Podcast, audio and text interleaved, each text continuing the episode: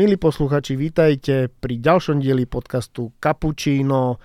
Dneska zabrdneme do sveta IT. Konateľ spoločnosti Brain IT, pán Eduard Baraniak. E, pekný deň. Dobrý deň, prajem. E, ďakujem ešte raz, že ste prijal pozvanie.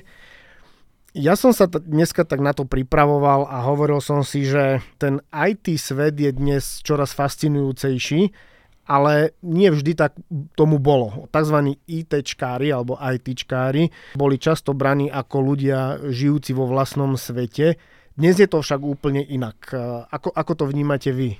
Ja si myslím, že dneska je to rovnako, ako to bolo niekedy. Stále žijeme vo vlastnom svete a často si k tomu vytváram aj vlastné virtuálne reality. Takže určite ITčkári sú trošičku iní ľudia je pravda, že teraz sa to povedomie o IT zvyšuje, takže je to viacej akceptované a viacej nám tí ľudia trošku rozumejú, ale ten svet máme stále trošičku vlastný. Mnohokrát už sa aj ja nad tým zamýšľam tak, že čo všetko to obnáša a čo to prináša vôbec ľudstvu a ako často to aj ja využívam, čiže mám k tomu úplne iný rešpekt ako, ako kedysi, ale každopádne ten vývoj IT technológií ide dneska raketovou rýchlosťou dopredu a to, čo dnes prináša ľudstvu je mnohokrát neuveriteľné. Niečo, čo sme možno doteraz videli mnohokrát iba v nejakých sci-fi filmoch.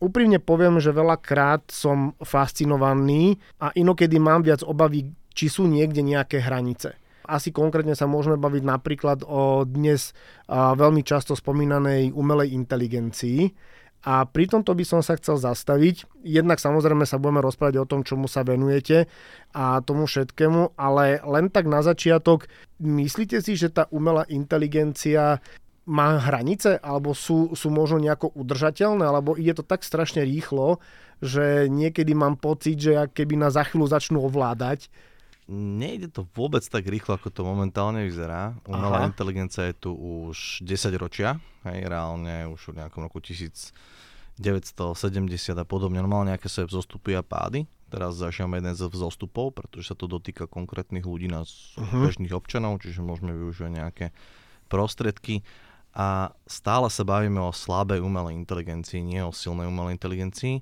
Čiže stále sa bavíme o niečom, čo len využíva nejaké techniky, čiže to neprogramuje manuálne všetko, ale učí sa to a poskytuje to nejaký akceptovateľný výsledok. Keď si zoberieme chat GPT, uh, u nás sme robili expertný test nad ním, urobili sme mu test, kde sme mu dali 100 otázok, naozaj expertných, nie všeobecných a jeho úspešnosť bola 50, 50 až 60%. Čiže nie je až taký úplne skvelý, keď sa opýtame naozaj, že také tie ťažšie otázky. Je to výborný nástroj, výborne nám to vie generovať aj zdrojový kód a podobne, ale nevie to ako keby ovládnuť svet, lebo jednoducho na toto nie je stavané ani s tou logikou, ani to okolo toho proste nejde. To sú tie silné umelé inteligencie, ktoré momentálne stále nevieme, či vôbec je možné mm, vyprodukovať a že či niekedy to my dokážeme aj objaviť ako ľudstvo. Mm-hmm. To je veľmi zaujímavé. Keď ste spomínal chat GPT, aj v marketingu sa často využíva, ale keď spomínate, že tie odborné otázky alebo odborné témy tam už nie je tak celkom doma.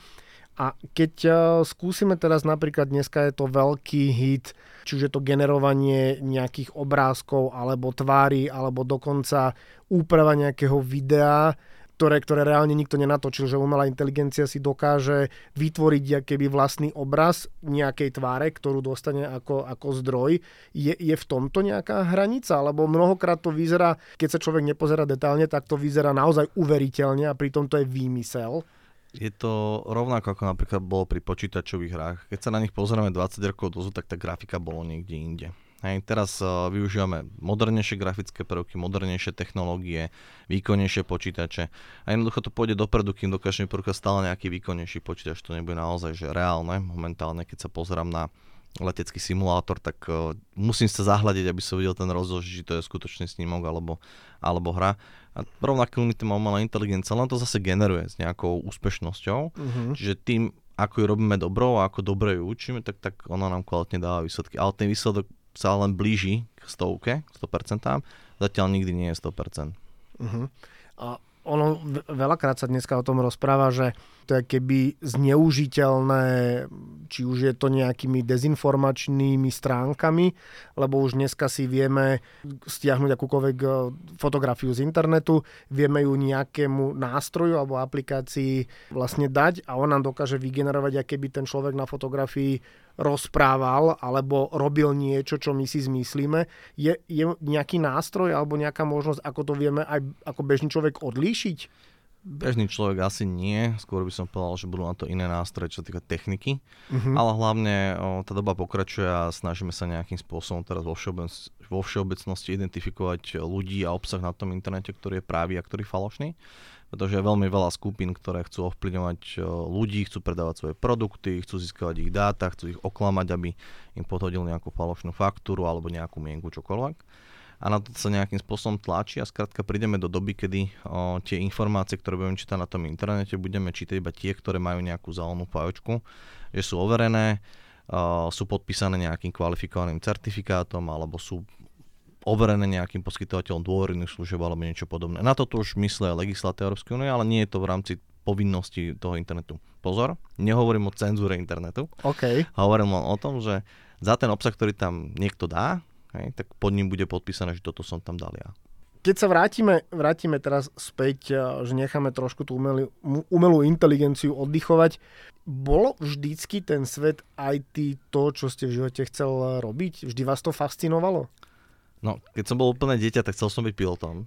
Ale ako nále som to sa nie dostal... úplne ďaleko. No, moc nie, teraz je to skôr hobby. Ale keď som sa dostal k prvému počítaču a prvému IT ako takému, tak jednoducho, inak sa mi to zapáčilo, inak som v tom začal byť dobrý, takže to bola nejaká cesta, ktorá bola pre mňa prirodzeným vývojom. Aj keď teda tá cesta niekedy bola ťažšia, pretože veci sa menia často a človek keď si vyberie napríklad zlú technológiu, tak ako keby začína na novo a podobne. Čiže je to veľmi veľa učenia a vlastne neustálom učení sa až vlastne dokedy to človek bude robiť. Čiže dá sa povedať, že asi áno, odkedy som si uvedomoval, čo chcem v živote robiť ako reálne, nielen ako mm-hmm. dieťa, tak, uh, tak áno, tak IT bolo nejakým spôsobom môjim smerom. Veľa ľudí si dneska eh, predstaví pod pojmom IT. Človeka sedie pri počítači jednotky nuly, jednotky nuly, že to aký bol ten IT jazyk. Ale mňa by zaujímalo, že čo vás na tomto celom IT svete najviac fascinuje? Tak pre mňa to bol vždycky nejakým spôsobom pokrok. To znamená, že vždycky je tam nejaká inovácia. Dneska máme IT v každom inom aspekte nášho života. A ono už keď ja som študoval, tak uh, to IT prerážalo dopredu, boli už nejaké uh, inteligentnejšie zariadenia, uh, optimalizovalo sa rôzne procesy vo výrobe a podobne a sledovalo sa hlavne to, čo ten zákazník nejakým spôsobom chce. Dneska doba už pokročila, dneska sa už nesleduje len to, čo zákazník chcel, aj to, čo potrebuje, čo je dosť veľký rozdiel. A také, že dodám len to, čo zákazník chcel, už nestačí, už to musí byť aj to, čo potrebuje a zároveň aj to musí mať nejakú úroveň kvality, čiže už to nejde len o to, aby, aby to fungovalo, už to musí byť rýchle, musí to byť pekné, musí to lákať a podobne. Čiže tie nároky sa zvyšujú a ľudia ako takí v rámci svojich biznis opportunity za každým hľadajú už tie technológií, aby sa posunuli dopredu a získali buď nejakú tú konkurenčnú výhodu, alebo jednoducho poskytovali kvalitnejšiu službu. A ako za vašich študentských čias bola, boli vnímaní tzv. ITčkári alebo vôbec ľudia, ktorí sa zaoberali IT? No moc sme vnímaní neboli, lebo moc nás nebolo vidno. Takže okrem toho, že teraz je o dosť viacej IT ľudí, mm-hmm. tak uh, jednoducho už je to natívne čas, časť tej spoločnosti, preto sme boli tí zvláštni chlapci v svetrikoch. a rolakoch. a rolakoch, dneska už nosíme brady a dokonca je to trendy, takže... je, je to jak taký trendsetter IT, ktorý, ktorý udáva niek- mnohokrát aj trend, si myslím. Ako to bolo so ženami, že keď, keď ste bol študent, tak e, ste asi naháňali, naháňali ženy, keď niečo a teraz je to asi opačne, či? Uh, neviem, ja som šťastne ženatý, takže ja ženy nenaháňam. Myslel uh, som za študentských čias, samozrejme. za študentských čias, uh, áno, jasné, tak ITčkari naháňali pekné baby a dneska na LinkedIn pekné baby naháňajú škaredých ITčkarov, takže len samozrejme tie baby sú z HR. Aj, aj, tak, tak to je to, áno. Tak uh, ja som mnohokrát rozmýšľal, že kde som robil chybu, že či by som sa nešiel uh, nejako orientovať na tú oblasť IT, ale potom si povedal, že nechám, nechám túto odbornú časť iným, lebo keď som sa ja len pokúšal vôbec v rámci webu a web stránok niečo robiť, končil som pri tom, že toto musíte naprogramovať, toto je programovací jazyk, tak som vypínal počítač a utekal sa rýchlo predýchať na balkón, lebo to už to bolo na mňa veľa. Ale IT nie je len o tom programovaní, IT naozaj o tých nejakých konzultačných službách, optimalizácie procesov, využívania tých technológií, čiže človek nemusí nevyhnutne vedieť programovať, mal by sa vedieť v tých technológiách hlavne orientovať, mal by ich mať rád a mal by hlavne vedieť na to poz- sa pozrieť takým tým objektívnym pohľadom, nielen tým subjektívnym, že mám to, čo predávam a to dávam tým zákazníkom, ale naozaj to, čo potrebujú. Ono je to celkom na zamyslenie, keď tak teraz počúvam, že asi je veľa takých ako ja, ktorí si mysleli alebo myslia, že, že je to viac o programovaní, ale teraz keď vás počúvam, tak už len ten vzťah e, fakt tým technológiám a k tomu napredovaniu, taký, napredovaniu je taký dobrý základ k tomu, aby sa mohol človek viac o túto oblasť zaujímať a kto vie, čo, čo bude ďalej. A keď sa pozrieme napríklad na tú umelú inteligenciu, tak tam nemusíte de facto vedieť programovať, nejaký programátor tam využite algoritmy a podobne. A potom je veľmi dôležité, akým spôsobom prebehne ten tréning, ako je kvalitný, pretože uh-huh. tá mhm. umelá inteligencia len tak dobrá, ako je dobrý jej učiteľ. To znamená, že tam vôbec nejde o programovanie a stále je to IT pozícia. No, keď, eh, keď si zoberieme do úvahy teraz, eh, jak sme sa bavili, že kedysi aj ITčkári boli nejako vnímaní, teraz eh, sú viac v povedomí. Ako vnímate vy to napredovanie IT technológií, keď si to zoberieme napríklad v porovnaní 10 rokov dozadu? Ja si myslím, že technológie napredujú rovnako rýchlo. Uh-huh. 10 rokov dozadu to bolo trošku menej vidno, ale keď si pamätám, ako sme programovali niekedy, ako programujeme dneska, tak jednoducho ten pokrok je tam stále nejakým tým tempom asi podobným alebo príbuzným. Rozdiel je v tom, že teraz je o dosť viacej ľudí, ktorí to robia, o dosť viacej o, tých firiem na tom trhu, či poskytujú nám kopec variantných riešenia na to isté, čiže to viacej vidíme. Ale čo sa týka technológií, tak ten skok je tam obrovský každých 10 rokov.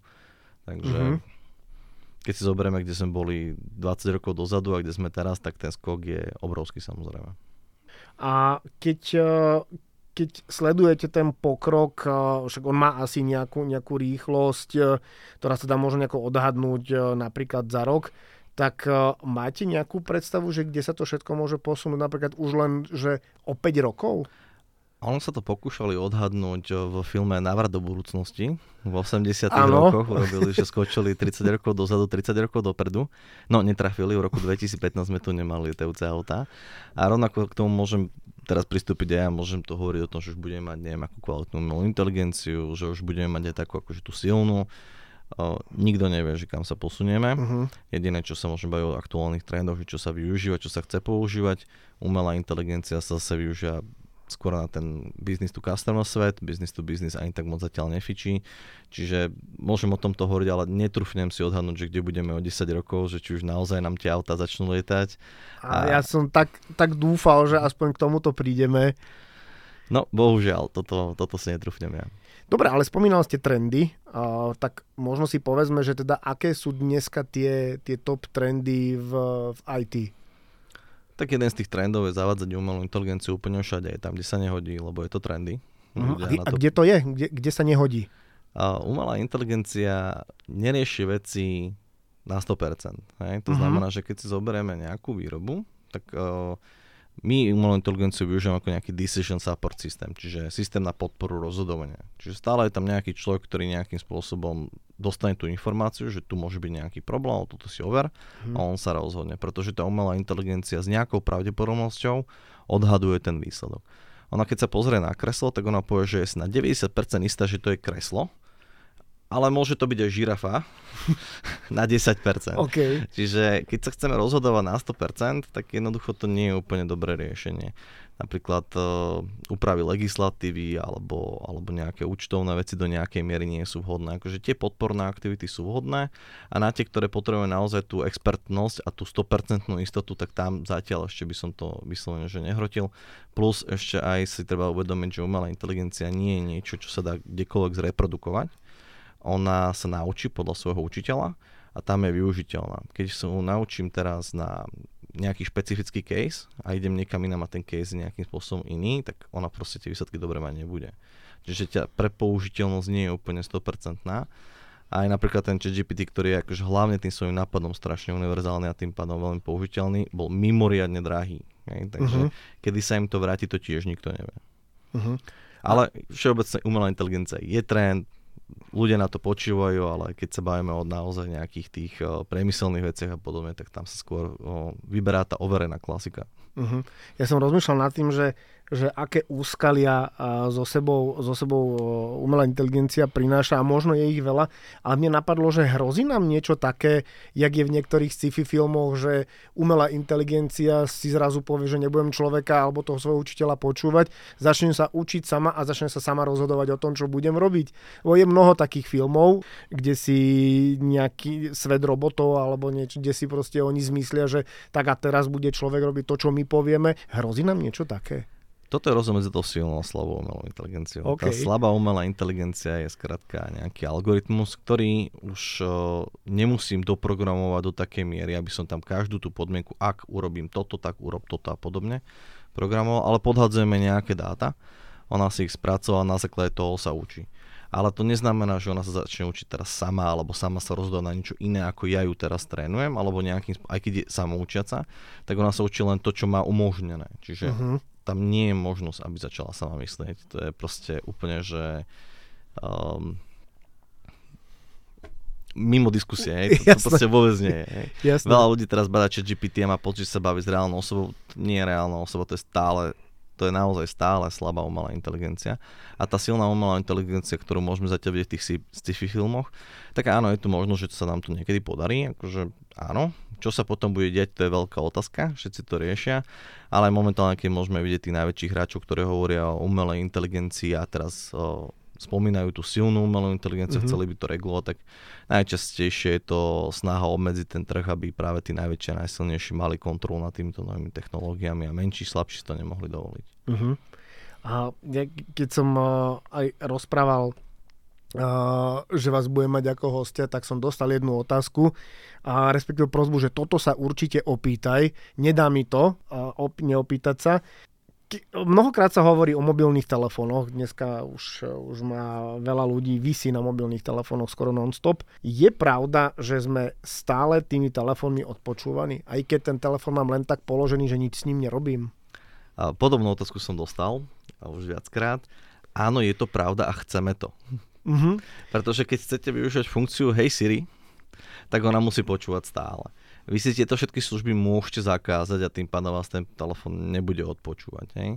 A samozrejme podobná vec bola aj tá, že niekto si kúpi sluchatka, že či je nevyhnutné, aby sluchatka pýtali povolenie GPS pozície. Mm-hmm. No tak áno, nie je to potrebné, samozrejme ten výrobca získava nejaké dáta odo mňa, ale na druhú stranu, keď stratím tie sluchatka, ten výrobca mi ich nájde na nejakej mape, kde som ich naposledy mal, tak som z toho rád. Čiže všetky tieto veci majú plusy a mínusy a je to o, toho, o tom, ako si veľmi tieto spoločnosti pustíme ako vyslovene, že k sebe, k telu. Druhá vec je tá, že zase už na to nejakým spôsobom myslíme všetci. Už tu máme nejakú legislatívu. O, dáta pre Európanov môže byť uchované iba v Európskej únii. Keď máte nejaké dáta na Facebooku, môžete si všetky vyžiadať, oni všetky poskytnú. Nemôžu vám nič zatajiť. Môžete si vyžiadať všetky dáta vymazať. Čiže toto je už naozaj regulované. Kto sa chce starať o tie svoje dáta, tak jednoducho má nejaký priestor na to, aby si tieto služby obmedzil a môže to aj priamo nastaviť a môže sa tomu vyhnúť. Ja osobne mám veľmi veľa služieb obmedzených, mm-hmm. sa priznám, ale zase niektoré mám povolené, či už je to tá poloha alebo tá Hey Siri, tak ma odpočúva, ja zase nereším nič také strašne tajné a keď niekoho zaujíma, že čo som si googlil alebo vyhľadával, tak OK, tak mne to nerobí problém. No, veľa ľudí to riešilo že, že tá, teraz čo musím si dávať pozor na to, čo poviem, keď sa rozprávam s kamarátom alebo niekde, alebo uh, musím si dávať pozor na to, čo vyhľadávam na Google. Ono vo finále asi to bude o tom, že áno, treba si dávať aj pozor. Na druhej strane, tak jak veľa ľudí riešilo, že dávam na Facebook nejaké informácie, nejaké fotky, videá a teraz Facebook to môže zneužiť. Na to asi jednoduchá odpoveď. Nedávate tam to, čo by ste sa báli, aby bolo zneužité a tým pádom nie je vôbec e, dôvod na strach, že čo bude potom.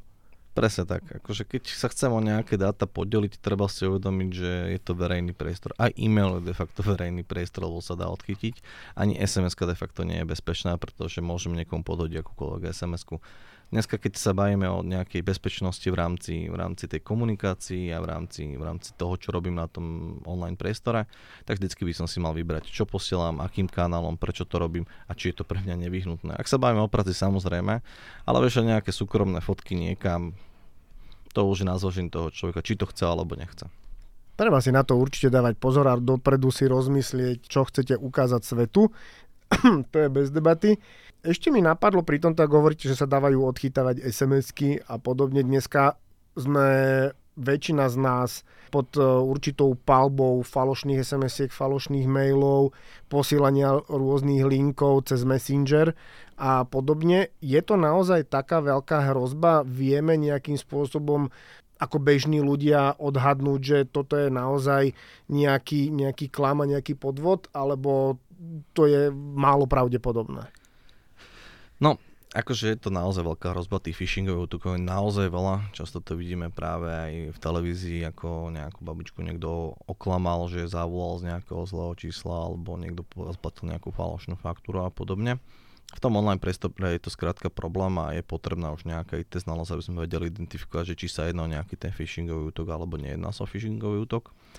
Uh, my toto vnímame už dlhodobo, preto sme aj ako spoločnosť vytvorili produkt NFQS, čo vlastne elektronické podpisovanie na základe nejakých dôvodných služieb, čiže my sme poskytovateľ dôvodných služieb pre celú Európsku úniu, zapísaný v zozname od EU e Trusted List, čiže Európskej komisie.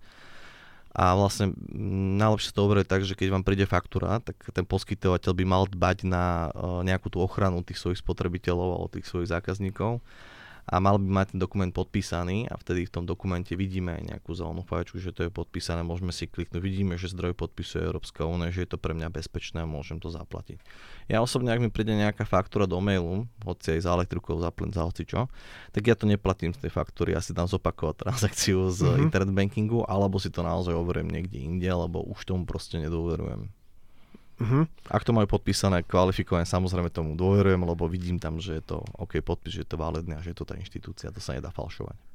A je, je to aj dneska vo veľkom eh, na Slovensku používané, že tie, tí veľkí hráči, či už je to bankovníctvo, poisťovníctvo, elektrina a podobne, že využívajú túto možnosť tých podpisov, že viem to hneď z mailu zistiť, že tento dokument je podpísaný, môžem mu dôverovať? Do veľkej miery áno, veľa inštitúcií to začalo používať, eh, aj niektoré banky, ľahka. Uh, s tým, že napríklad naposledy na to nabehol jeden mobilný operátor, ktorý posielal všetky faktúry podpísané von. Uh-huh. A de facto akože nie je to ani dráza, ale to je to o tom povedomí, čiže ja si myslím, že do nejakej blízkej doby naozaj na toto prejdú, že všetci. Ono, de facto každý občan môže získať svoj elektronický podpis na občanskom preukaze zdarma a môže podpisovať. Na to sú tiež nástroje môže využívať aj to, čo vlastne my poskytujeme, čiže tam máme nejaké zdarma nástroje na podpísanie v rámci toho NQS.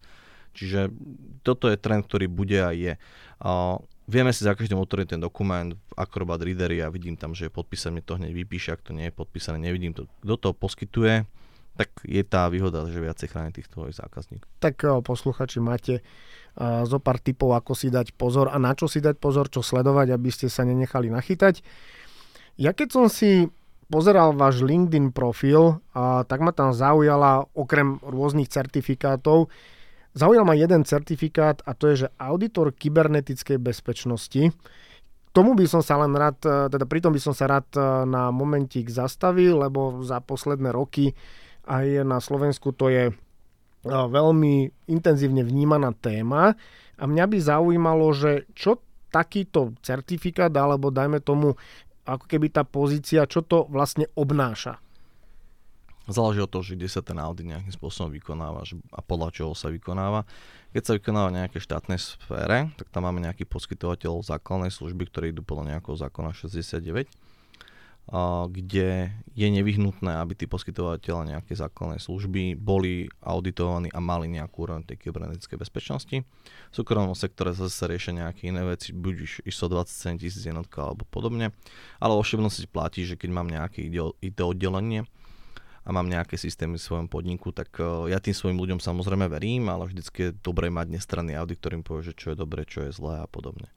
Tento audit mi prejde celý môj systém a celý môj podnik, identifikuje nejaké rizika a tie rizika sa následne mitikujú, čiže nejakým spôsobom sa uh, odstraňuje riziko, že nastane to riziko a zároveň jeho dopady. To znamená, že keď si zoberieme nejakú organizáciu teraz si, máte zamestnancov, ktorí majú svoje počítače, tak je to hrozba pre inštitúciu, alebo môžu tam niečo nainštalovať a podobne. Čiže mitigácia bola to obmedziť im akýkoľvek prístup inštalovať alebo vkladať USB kľúče a podobne. Ale keď sa takto k tým zamestnancom správať nechcete, tak si môžete vybrať nejaký iný štýl, že mm, títo zamestnanci, ktorí nemajú dostatočné IT vzdelanie a sú teda ohrozujúcim pre tú inštitúciu, tak nebudú mať prístup do takých systémov a ich notebooky uh-huh. nebudú mať prístup do takých segmentov siete, kde by to mohlo byť ohrozujúce a tým pádom nemám žiadne riziko na to, aby aby ak nejakým phishingom útokom prejdú alebo niečo, bol problém. No a ten auditor vlastne zoberá všetky tieto informácie, kde sú servery, kde je čokoľvek, dá ich nakopu a dá odporúčania na úpravu a tie následne má implementovať ten, ktorý je auditovaný. Uh-huh. A takýto certifikát alebo, alebo vôbec, e, aby človek mohol vykonávať túto pozíciu e, auditora kybernetickej bezpečnosti, je to asi štátom regulované, alebo... Tento konkrétny, na ktorý sa pýtate, tak ten je podľa zákona 69, mne ho vydal Národný bezpečnostný úrad Aha. a je to vlastne na certi- je to certifikát, ktorý má opravne robiť auditora uh, štátnym inštitúciám, ale nemusí to byť štátne inštitúcie, ale poskytovateľom základnej služby.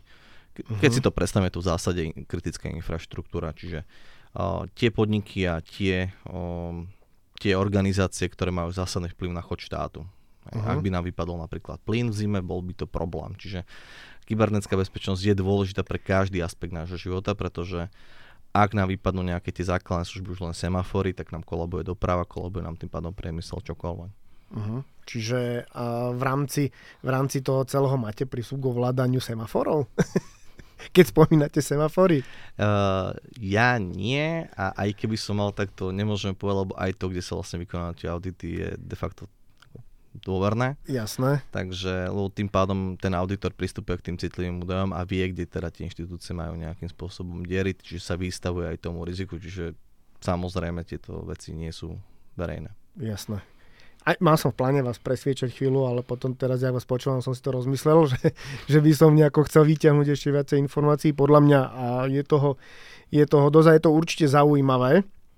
A keď som si sledoval a pozerať tiež vás prof, váš profil a už dávnejšie ma to zaujalo aj vaše, a vaše príspevky, a kde ste písal o prepojení nejakých voľnočasových aktivít a práce, alebo vôbec tej tímovosti. Konkrétne uh, sa jedná o jachting alebo o sailing, ktorý mňa veľmi posledné mesiace veľmi zaujímavá. A tu som sa chcel zastaviť, v čom vy vidíte napríklad v rámci tímovosti a v rámci práce to najväčšie, najdôležitejšie prepojenie? Najdôležitejšie prepojenie? Uh, takto. Vo všeobecnosti tieto aktivity, ktoré sa vykonávajú s tým týmom, obzvlášť keď je to nejaká oblasť, kde sa pracuje dosť veľa hlavou a teda zaťažuje sa tá mysel, tak je dôležité ju zaťažiť niečím iným. A keď to viem prepojiť s tým týmom a nejakým spôsobom sa tam pomáhame na tej lodi, že jeden ťahá lano, druhý púšťa plachtu a zase naopak nejak sa striedame, tak sa vieme skoordinovať na inej úrovni, ktorá, ktorá naozaj pomáha tomu týmu utužiť tie vzťahy a zároveň o, oddychnúci. Hej. To znamená, že zvyšuje sa nám ten vzťah ako taký, vieme spolu lepšie spolupracovať, lebo sa vieme na seba viacej spolahnuť v takých kritickejších situáciách. Predsa len pri tom počítači je to stresujúce, ale nie je to tak stresujúce ako na nejaké lodi alebo s tým adrenalinom. Takže podľa mňa to má veľmi, veľmi pozitívny vplyv na tých ľudí, ktorí spolu, spolupracujú a spolu trávia takýto ten voľný čas, kde zamestnajú naplno tú svoju hlavu, vypnú od tej práce a zároveň nejakým spôsobom spolu intenzívne kooperujú. Uh-huh. A čo sa týka toho jachtingu, sailingu, tak čím vás, čím vás tento šport alebo táto aktivita zaujala úplne na začiatku? Že prečo, prečo práve sailing, prečo práve jachting? Úprimne trošičku metrológia, akože je tam toho celkom veľa z počasia, čo človek musí uh-huh. riešiť. Je tam ten vietor. A je, to, je to niečo, čo tu je už strašne dlho a je to niečo, čo je bežné vo svete, ale tak u nás to nie je. Takže bolo to niečo pre mňa nové, bolo tam veľa toho učenia sa okolo toho, aby som mohol mať všetky opravnenia a podobne. a zároveň to taký relax, lebo keď si to už človek nastavuje, teda nie je práve v nejakom športovom výpeti na nejakej súťaži, tak uh, si nastavíte plachty, ide s tým vetrom, nepali žiadne uh, palivá, nerobí žiadnu škodu tomu životnému prostrediu a je to taký naozaj, že kľud a zároveň takéto prepojenie človeka s prírodou, s tou, tou energiou toho sveta a podobne. Hm. Musím to potvrdiť, ja som si nedávno robil e, papiere na, na more a je to úplne iný zážitok a je to úplne o niečom inom a naozaj keď e, sa viacerí ľudia stretnú na tej palube a teraz sa rozhodnú ísť na plachty, pokiaľ je dobrý vietor, tento rok sa mi to v Chorvátsku ešte nepodarilo, lebo sme mali tak maximálne 8 uzlov, čo nie je úplne ono a nie je to ten pravý adrenalinový zážitok. Ale vyskúšali sme si to, tú kooperáciu, že jeden kormidluje, druhý ťaha plachtu, druhý je kosatku, ten uvoľňuje, keď sa prehadzuje plachta, je to, je to úplne niečo iné a môžem potvrdiť e, aj z vlastnej skúsenosti to, že keď e, keď má človek presne prácu, pri ktorej musí používať a musí veľa rozmýšľať a musí riešiť veľa vecí, tak toto je jeden z dokonalých relaxov.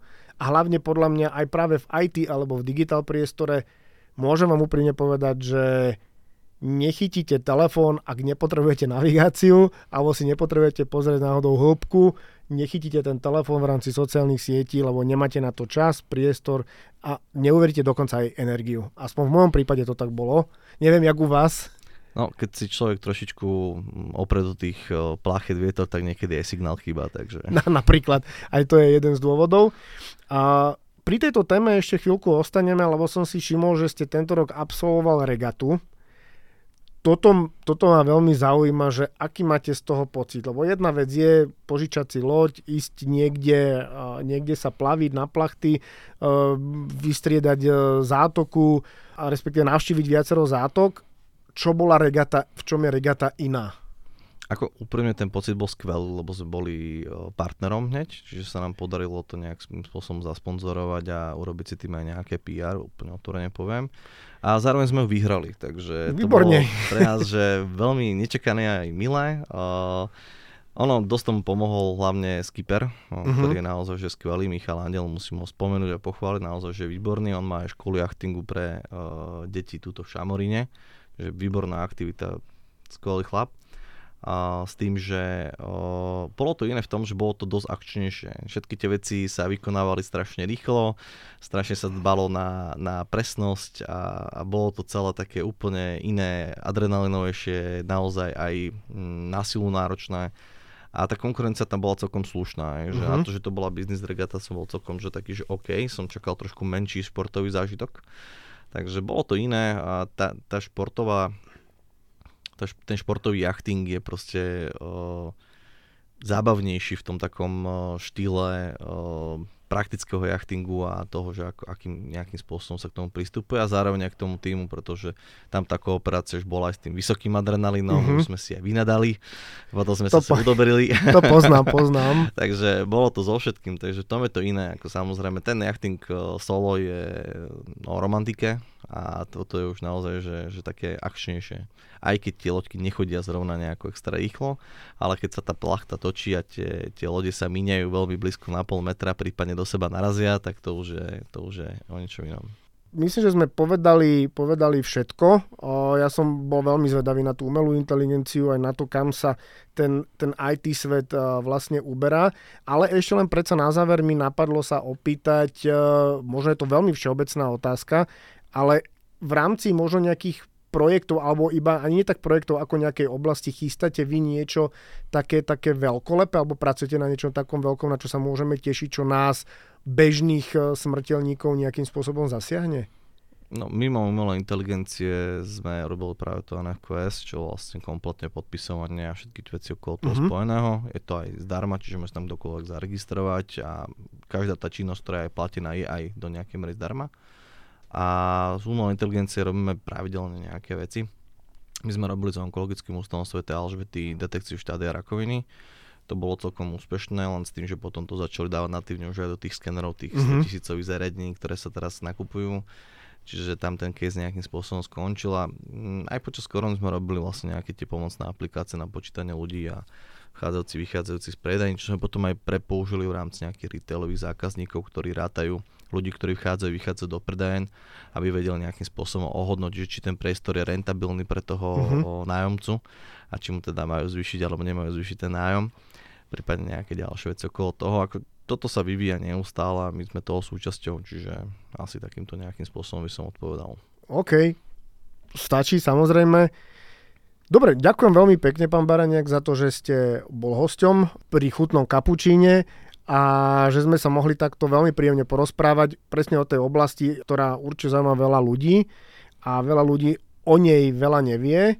Želám vám, nech, nech tá umelá inteligencia funguje tak, ako jej poviete, aby sa nezačala správať po svojom a nezačala si vymýšľať a nezačala sa nejako búriť e, proti ľuďom. Verme, že to nepríde tak skoro.